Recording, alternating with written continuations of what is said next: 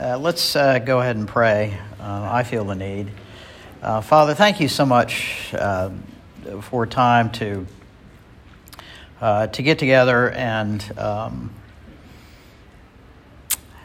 hear you tell us, truly in earthen vessels, but to tell us um, what reality is all about, what the truth is uh, and what our promise and hope truly is. And uh, help us now to understand these things a little better.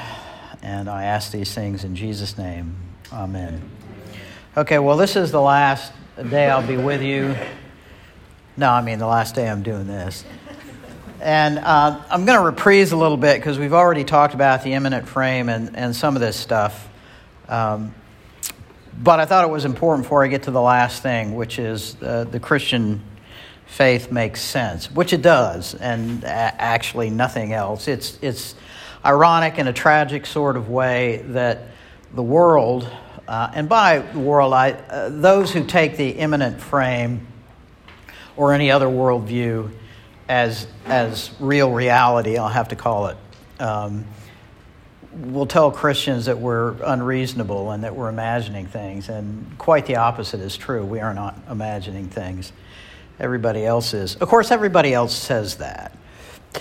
But I think we have really good reasons to say that the, the gospel is true and the Christian faith makes sense. The immanent frame, again, was, was Charles Taylor's way of explaining uh, what's going on in a secular age. The immanent frame, you could call it the secular worldview if you want, secularism for shorthand. And what we do, and what Western civilization has done, is construct a framework which we use to try and understand reality. And this is, this is not something inherently wrong. We all do this, we, we, we do it every Sunday morning on a sort of uh, subplot basis. Of course, it's the most important. That's not really the subplot; it's the core of the plot. So, it, when when we worship, we are in fact rehearsing the story of Christ's sacrificial death and resurrection, and what that means for us now and for our future in the, in the preaching of the gospel and particularly in the Nicene Creed, but in the, in the entire liturgy, uh, we rehearse and summarize part of what is the entire Christian faith. So we're telling ourselves a story.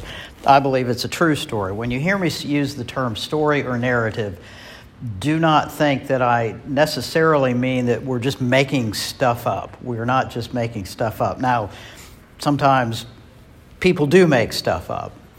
Um, and I'll try and make sure I separate those things carefully. But um, if, if you know your sociology, which I'm sure we all do, you know that the, the phrase, the, uh, the, con- the social construction of reality comes from the, uh, was a Christian sociologist, Peter Berger. I'm borrowing from him, but I'm altering it to make sense of it, I think, in a way he did. The social construction of reality is the title of his book, and I think it has come to mean something he did not mean what it is come to mean is that somehow we can tell ourselves a story and that creates reality. Um, and I hate to, to use uh, the example of uh, human sexual proclivities and what I would consider degeneracy, but it's such an obvious example uh, of uh, the construction of a narrative that really doesn't tell us reality. So you have the idea that marriage can be, be between two men or between two women, or the latest revision of that is called polyamory, which means many loves. But you can have two guys and a girl, or two girls and a guy. Uh, and this is already in the process of being mainstreamed. If you haven't already seen it on TV, um, you don't watch enough TV, which is a good thing. Um, but that's a, that's a narrative construction of social reality. So is transgenderism. Now, they will say that gender is a social construct. sex is not. You know, there really are two sexes. Uh, gender isn't really. Now, gender roles may be socially constructed, um, but again, the construction of social reality by, in effect, telling ourselves stories is not inherently a bad thing. It's neutral, but we can tell ourselves a true story or we can tell ourselves a false story. Western civilization is built on the story of Christian redemption. That's just a fact that is historically undeniable, and even some people who are not believers will recognize this. Two of my favorites um, are Camille Paglia and Jordan Peterson. I've mentioned them before. Neither one of these is believers. Jordan P- Peterson, who's still kind of the flavor of the day, is a Jungian psychologist. Um, that should be enough said, but I won't explain anything further. Camille Paglia is uh, a critical and aesthetic analyst and cultural critic, uh, and she is a lesbian feminist. And I, you, you could call them both libertarians with conservative tendencies. And they believe that the Christian story is the foundation, correctly believe, that is the foundation of Western civilization. And that to undermine that is to undermine our very social structure, which they're right, except neither one actually believes or, or really cares that much whether, in fact, it's true. They are just identifying as this, this the ground underneath our feet. And if you undermine that, the society will eventually collapse. Well, they're correct. Um, I would call them secular prophets, so to speak. But the immanent frame has constructed a social reality that obscures transcendence. Okay, like this. I spent hours on that animation. Okay. Anyway, so if, if, for example, if you say there is no God, uh, this material world is all there is, and there is no hope beyond the grave, there's no life beyond the grave. In effect, your mind, your senses, your consciousness, your way of thinking, both as an individual and in a group, is going to be dulled to transcendent reality. It just is. Sometimes you can't see your hand in front of your face unless you're told it's there, so to speak. Um, so the immanent frame obscures a huge part of reality. And I, I, won't go into that any more detail, although it is very interesting how we got to that place and how it affects the culture around us now. Because I don't, I'm just setting this up as a background. And if you have any questions, I'll answer them uh, at the end. Um, the Christian worldview, on the other hand, I'm, I'm convinced, or I would not be a Christian, actually, so to speak, uh, cleanses the windows of the framework so we can see what real reality is. Uh, it's possible, of course, to, to understand how the Christian worldview, which I'll explain in just a minute what that means, we can construct a social reality of that in various ways. You could talk about medieval Christendom, you could talk about Protestant America. There are good and bad aspects to both of that. Again, it's a historical question I won't spend a whole lot of time on right now.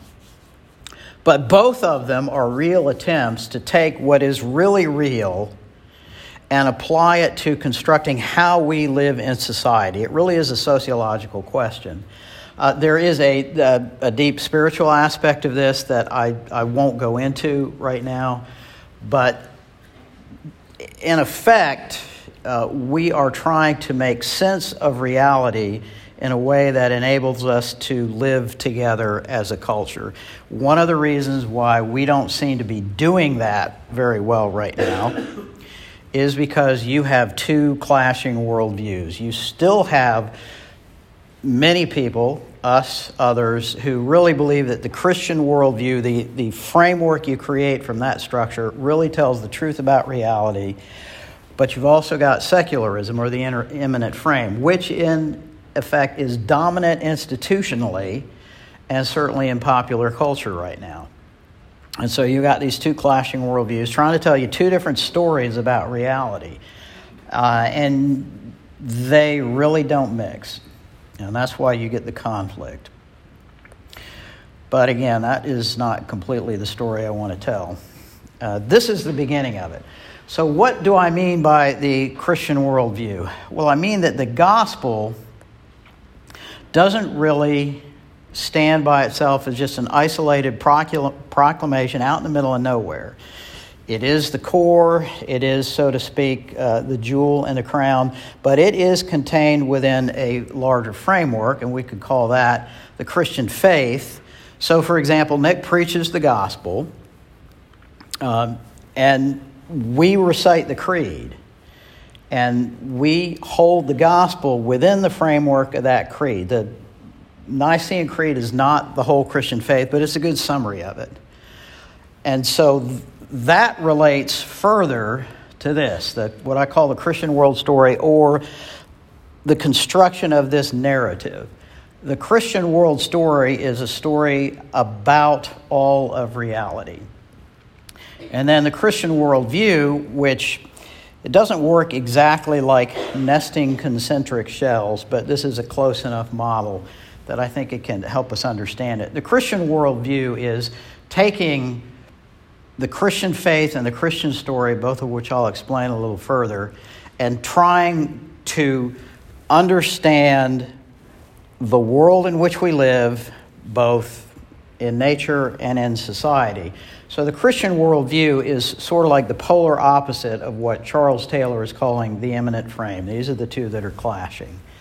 Um, I better pause right there and ask if anybody has any questions about that because I know I'm going quick because it's not the Could main. You expand on Taylor a little bit. What, how does he?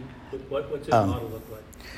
Well, he, he says that we live in a secular age, and so the dominant worldview, he, he won't, well, actually, he might use the term worldview, is in fact the, the immanent frame. This idea that all that exists is the here and now, the material world, there is no God, and so we construct our social life around that truth, which isn't true, but that's what we take it as. Now, he spends a lot of his book, by the way, explaining how we got there, some of which is true and some of which isn't, I don't think. And then what are we going to do about that? Which also is fraught with some interesting stuff, but also some difficulties. So I don't really want to go into that uh, right now. Any other questions about this? So, what do I mean by a worldview? A worldview is the fundal, fundamental way of seeing reality that a person or group embraces and to which they are committed. And again, the sort of the core and then the inner core of that is the, the Christian faith and the gospel. And I'll get to the Christian world story in just a second. So, a worldview is the blueprint for the narrative construction of a social reality. Western civilization is based on a Christian worldview. Now, how you construct that social reality again can vary. You can take medieval Latin Christendom, Eastern Orthodoxy in the eastern part of the Roman Empire, and then later on you can take the Protestant understanding in Western Europe and in the United States. Nonetheless, they are based on the Christian worldview. Then you have the Christian world story. What, what do I mean by that? A world story is the core narrative of a worldview. So, worldviews aren't just collection of beliefs. Every worldview has a story about all of reality. Uh, the immanent frame, of course, begins with evolution. You know, the, the, the universe sprang all by itself from nowhere, or it's eternal. This is not the Christian worldview, this is the worldview of secularism. And uh, somehow or another, matter inherently has spontaneous generating power, so life sprang up spontaneously from non living matter, and then evolved to the state where we are today. And then not only organisms evolve, but societies evolve. That's really quick, but that would be the secular world story. Christian world story is different. But all world stories try to tell one complete and coherent story about the true nature of reality. The story provides its hearers and believers with a framework in which they try to make sense of all the events, experience, and knowledge of their lives. From a, from a psychological and sociological level, that is what we do in worship every Sunday. Don't misunderstand me. That is not the only thing that's going on because there really is spiritual reality. But I would make things even more complicated than I'm making them now if I got into that at this point. So, this is the basic Christian world story, and you will recognize this creation. In the beginning, God created the heavens and the earth. And then the fall. The fall, I believe, is a true historical event, the precise nature of which is told in symbols and metaphors, but I believe it really happened. And so that explains, I think, in a way that nothing else does, why is it that we are the way we are? Because we live in a fallen, sinful world. But then there is redemption. When does redemption begin? Well, you could say that it began in eternity past in the mind of God, but it has its culmination certainly in the crucifixion and resurrection of Jesus Christ, and it will have its culmination in the new creation. And this is the story in the Bible.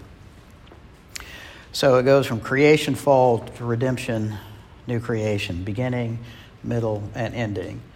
And this is where actually the whole idea of stories come from in Western culture, I believe, is from the story in the Bible. So that is the, the narrative through which we understand everything that is going on in our personal lives and in our social lives and on a global level through that story. The Christian faith is sort of the superstructure upon which that is built. Uh, you could call it the narrative framework. And uh, it's not just doctrine, and there's more to doctrine than in this uh, particular graphic, but those affirmations of truth which focus on the creed but are not limited to the Nicene Creed that tell us the truths that are within that whole story. Does that make sense? Okay, am I, am I making sense? So that's the Christian faith, the Christian story, and the Christian worldview. So now we've already talked about the existence of God, the good reasons for that, the good reasons for why the Bible is true, the good reasons for why Jesus Christ is the risen Son of God. Now I want to say why the Christian faith makes sense. And so sometimes when I say Christian faith, I'm also including the Christian story, and sometimes I'm including the Christian worldview. But if you need a, a, a quick idea, a conceptualization to get in your head, the symbol, it's literally called the symbol sometimes, that creeds are also called symbols, of the Christian faith is the Nicene Creed, and, a, and in a uh, literally smaller version, the Apostles' Creed. Um, I would also include personally the definition of Chalcedon, but you're not required to believe that to be an Anglican. Isn't that correct? Uh, we affirm it insofar as it agrees with Scripture, I think the language is. Uh, Chalcedon, def, definition of Chalcedon is a statement of the uh, two natures in one person of Jesus Christ. So the Christian faith makes sense. What do I mean by that? First thing is that it is consistent and coherent. So the Christian faith, as that set of beliefs, is consistent in that there is no affirmation, teaching, or doctrine within the faith that contradicts any other affirmation, teaching, or doctrine. If, if we were looking at it as a story, we would say there are no continuity errors. Uh, is anybody here that spends their you know movie watching time looking for continuity errors? Do you do that, Nick? The, the first the first time I ever really noticed. Anybody ever see? Let's see. I think it was Star Trek Five: The Final Frontier, which wasn't. They made a Star Trek Six of the original. There's a scene where Spock is jetting up the uh, inside of the the turbo lift and you see as he's got these rocket boots on. I'm not making this up. Well, they are making it up, but it's really in the movie. And you see him jetting up the turbo lift in these rocket boots, and you see him going by quickly. The numbers of the floors going by, and at one point they repeat. They start to repeat. In other words, you know, one, two, three, four, five, three, four, five, and uh, there's a continuity error. I think that's the first continuity error I ever caught without being told. but in so so they're inconsistent there. The editor or the director didn't catch that, and the story has a little glitch in it. In the Christian faith, as a story, there are no glitches, there are no continuity errors. As it's contained in the Bible, and as we get it correctly interpreted. Uh, I can't go over every detail, but I wanted to pick what's considered one of the major contradictions is that's the Trinity. How can God be one but three? And I think this is a crucial doctrine. Uh, and it's because God is not one in the same way He is three. You don't, you don't get three guys hanging around that, oh, He's God, He's God, and He's God. Let's all hang out together, and together will be the Trinity. They are accidentally related. The three persons are not accidentally, that, but they are essentially related. Each person of the Trinity is who he is only in relation to the others. So God is an eternal relatedness of the three persons. That's just who God is. And it is true, in a sense, that this is beyond rationality, but, but that's a good thing. If we try and describe God in terms that we completely understand on a human rational basis, you can be sure that we're not talking about the God that exists. Anybody's definition of God would include that God is infinite. And if his nature is infinite, there are going to be aspects of it that finite rationality can never encompass. So we can describe the Trinity even though we can't explain it coherence. So there is no there is no teaching or there's no teaching or doctrine that contradicts any other teaching or doctrine. Coherence is the way that all the doctrines and teachings of the Christian faith hold together. They form a cohesive and one could say satisfying whole if again you're talking about it as a story. It's how they support and depend on one another. Again, using the idea of the Trinity. Um, and, and it is true that you come to the Trinity as a conclusion, but it is a conclusion clearly based on strong inference from Scripture. So if we take the incarnation, the incarnation of Jesus Christ makes sense and only makes sense if God has a Trinitarian nature. The atonement, Christ's death as an atonement, if Jesus Christ was a mere human being and not the incarnation of the Trinity, then his death would be, you know, maybe an inspirational martyr's death, but that's it. I mean, even technically, if he was raised from the dead, God can raise merely dead human beings from the dead if he wants to. Um, and so the, Trincarna- the Trinity makes sense of the incarnation, the incarnation makes sense of the atonement, and the atonement makes sense of the doctrine of justification by faith alone. Christ did it all, and we do nothing but receive that. And so, this story, when taken as a whole, makes sense as one complete and entire understanding of reality. That's coherence. It is comprehensive. And again, here I've spent hours on this graphic. Here we go. So, comprehensiveness of a worldview is its ability to encompass and explain all of our experience and all of our knowledge. So, the worldview that that encompasses the Christian faith, that larger shell I had, can embrace and explain what we know and experience in the world. It tells us what the world is and tells us who we are in a true way and better than any other worldview, leaving fewer intellectual problems, much more than any other worldview. What we know internal to the Bible enables us to make sense of what we know external to the Bible. Now, it doesn't mean the Bible is a book of history, art, math, sociology, psychology, or science. And some people, too, take this too far. Um, I won't mention his name, but there's, there's a, a scientist slash biblical scholar whose work I take seriously who believes that you can actually find intimations of the Big Bang Theory and other cosmological modern scientific findings within the Bible. I don't think you can do that. What you, what you will find is that there are no contradictions. But, like, for example, with the age of the earth, the, the, the, Bible doesn't really give any serious hints about the age of the earth or the universe. It simply doesn't say. And so, in the beginning, God created the heavens and the earth. Well, if we're going to say, and, and I would say, that cosmological dating of the universe is 13.8 billion years, that is consonant and does not contradict anything within Scripture.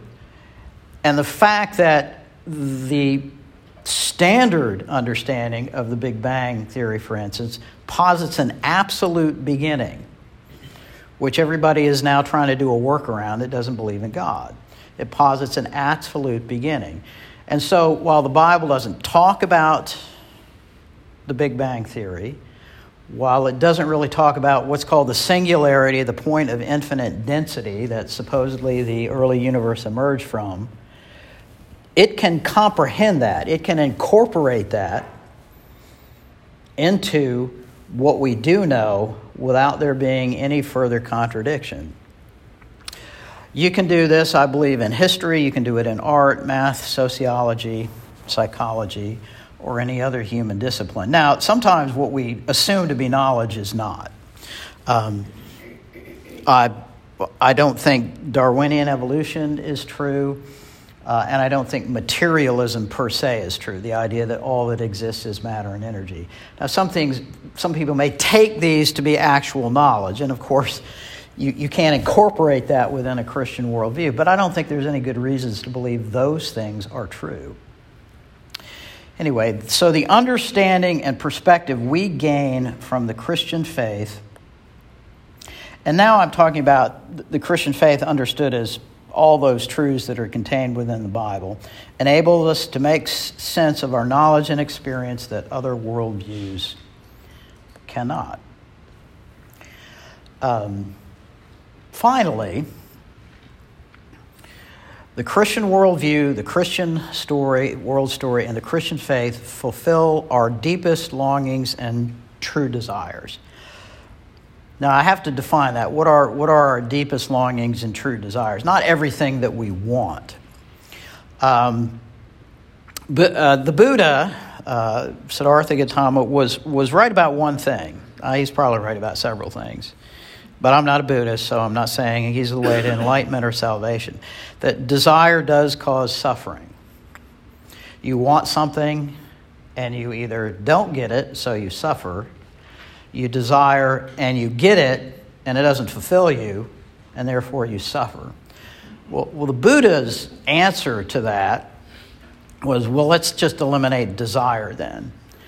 And contain, uh, is anybody here Buddhist or, you know, converted? converted, converted, converted from Buddhism? Because I don't want to get this wrong. Okay, I, I really, I, I studied Buddhism at the graduate level, but you know, I am not, nor have I ever been a Buddhist. But the way to enlightenment in Buddhism, at least in what's called Theravada Buddhism, is the extinguishment of your idea that you have within yourself that you are a separate individual person. You need to just extinguish your personality. And therefore, you'll stop desiring, and therefore, you'll stop suffering. I don't think that works. Uh, first of all, we don't want to extinguish our personality. And second, I don't think we need to. What we need to do is either reorder our desires, because our desires are disordered, uh, and we need to truly understand at the deepest level what is all this pointing to. I, I forget the author, and it's not C.S. Lewis, who said, Every man that uh, what knocks on the door of the brothel is really looking for God. Um, he was another English writer whose name escapes me. And in a sense, that's true. What he's saying is you may think what you want is sexual satisfaction, but really, you know at some level that really is not going to fulfill you. So, what do we really want?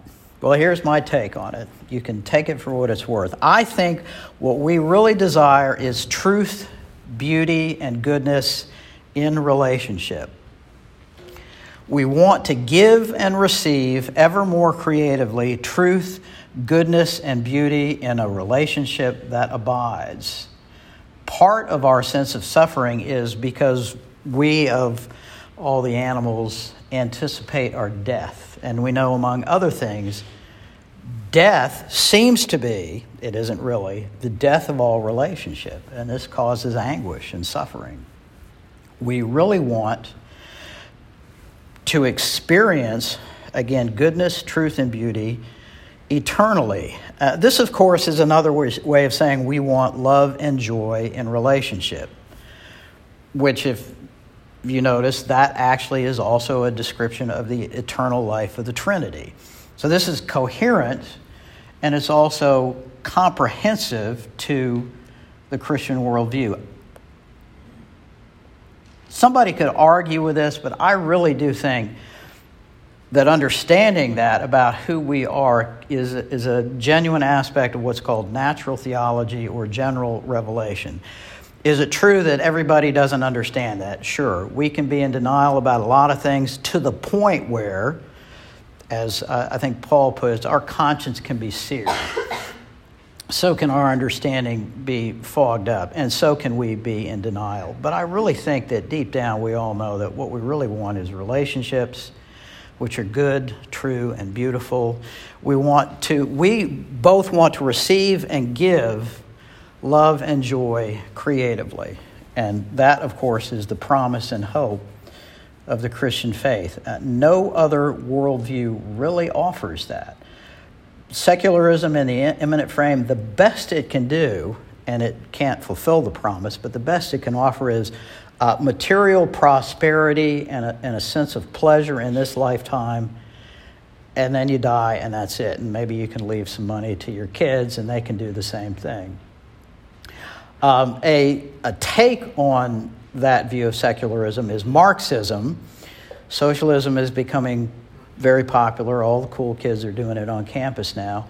And socialism, in its full blown Marxist sense, adds this to the immanent frame or the secularist worldview is that history is inevitably moving towards communism.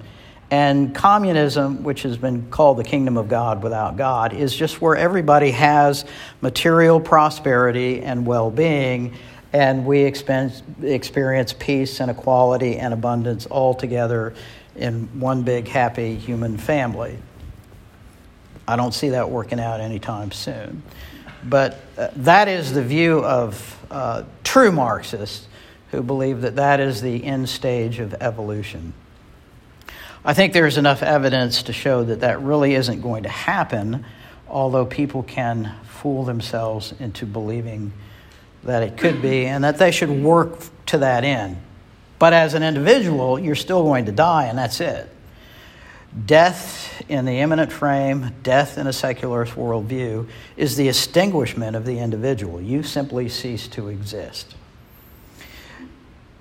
I think that either Albert Camus, the French existentialist, was right, except maybe he changed his mind, in that our longing and desire for those things that I have just said are completely absurd in a universe that does not care about us, if you take atheism as true from the start, or, and I think this is the best or and the best good news that's ever been, the good news of the gospel in Jesus Christ and the Christian faith and the world story and the Christian worldview is really true.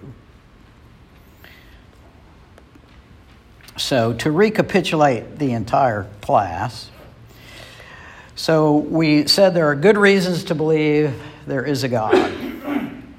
There are good reasons to believe the Bible is true.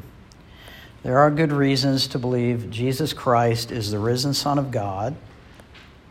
There are good reasons to believe that the Christian faith makes sense, and therefore the Christian faith is, in fact, reasonable. So, does anybody have any questions? Yes, Robbie. To evangelize. Well, so true. So I'll just agree with Robbie here. Robbie is correct in that you, you have to understand where someone's coming from. uh, worldviewishly speaking. Um, if you've ever heard of Francis Schaeffer, he had the same approach. He called it taking the roof off. Um, what he meant by that, what Francis Schaeffer meant by that, was showing, uh, particularly secularists, uh, the full implications of what they actually believed. And you can actually use secularist writings to do that. Uh, Bertrand Russell uh, was, he famously wrote a book called Why I Am Not a Christian which again is sad and tragically ironic. But he has a passage in there, which I can't quote, but he basically says science has shown that human life is ultimately a tragedy, and not only our species, our planet, our solar system, but that the entire universe eventually ends in, in death and darkness. And then he says, and on this firm foundation of despair, I'm not making that, but he really said, this firm foundation of despair, our human habitation must be built. But you can't build a habitation on despair. And I don't think Bertrand Russell did. What did he build it on? Well, he was a famous philanderer, too. Built it on his own sexual desire, as a matter of fact. Um, so you do have to take that into account. Some people will listen. Uh, and some people won't. And that's true. You can't start quoting scripture to someone who doesn't necessarily believe or know the Bible. On the other hand, I really do believe, uh, I believe the verse is misused, so, but sometimes it's not misused. So when, when God says, my, my word that goes out for me will not return void, I really think there is a sense, in that since the scripture is true, it resonates with people sometimes even John 3:16, although I'm not sure putting up John 3:16 as a football game is really evangelism, but to say God so loved the world that he gave his only begotten son resonates with people even if they say they don't believe the Bible because it's true. And I think the truth always resonates. I think with some people today, there, there, there are two books um,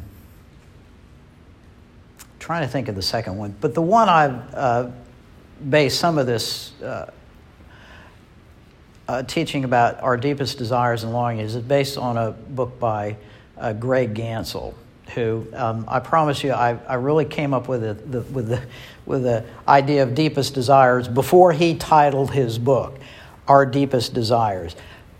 But he says, yes, the Christian worldview is true but even more so, we should want it to be true because it is going to fulfill us in a way that nothing else can. And I think there are people who will resonate with that uh, before they will necessarily resonate to all of the scientific, philosophical, and historical information I gave. But you're right. You, there's some people who are going to resonate with that. Antony Flew is a famous example. He was a philosopher who became, who was an atheist, um, and he converted at least to deism. Who knows what happened before he died? And he said he was convinced by the design argument that God exists. Uh, and there are other, uh, some of them well known, some of them not well known, who've been convinced by the weight of evidence. Um, but there's some who see that the truth of reality is what it is, and then will find the gospel attractive. And I think that's what it means that it fulfills our deepest desires and our, our true desires and deepest longings. Well, thank you very much. Thank you. Thank you.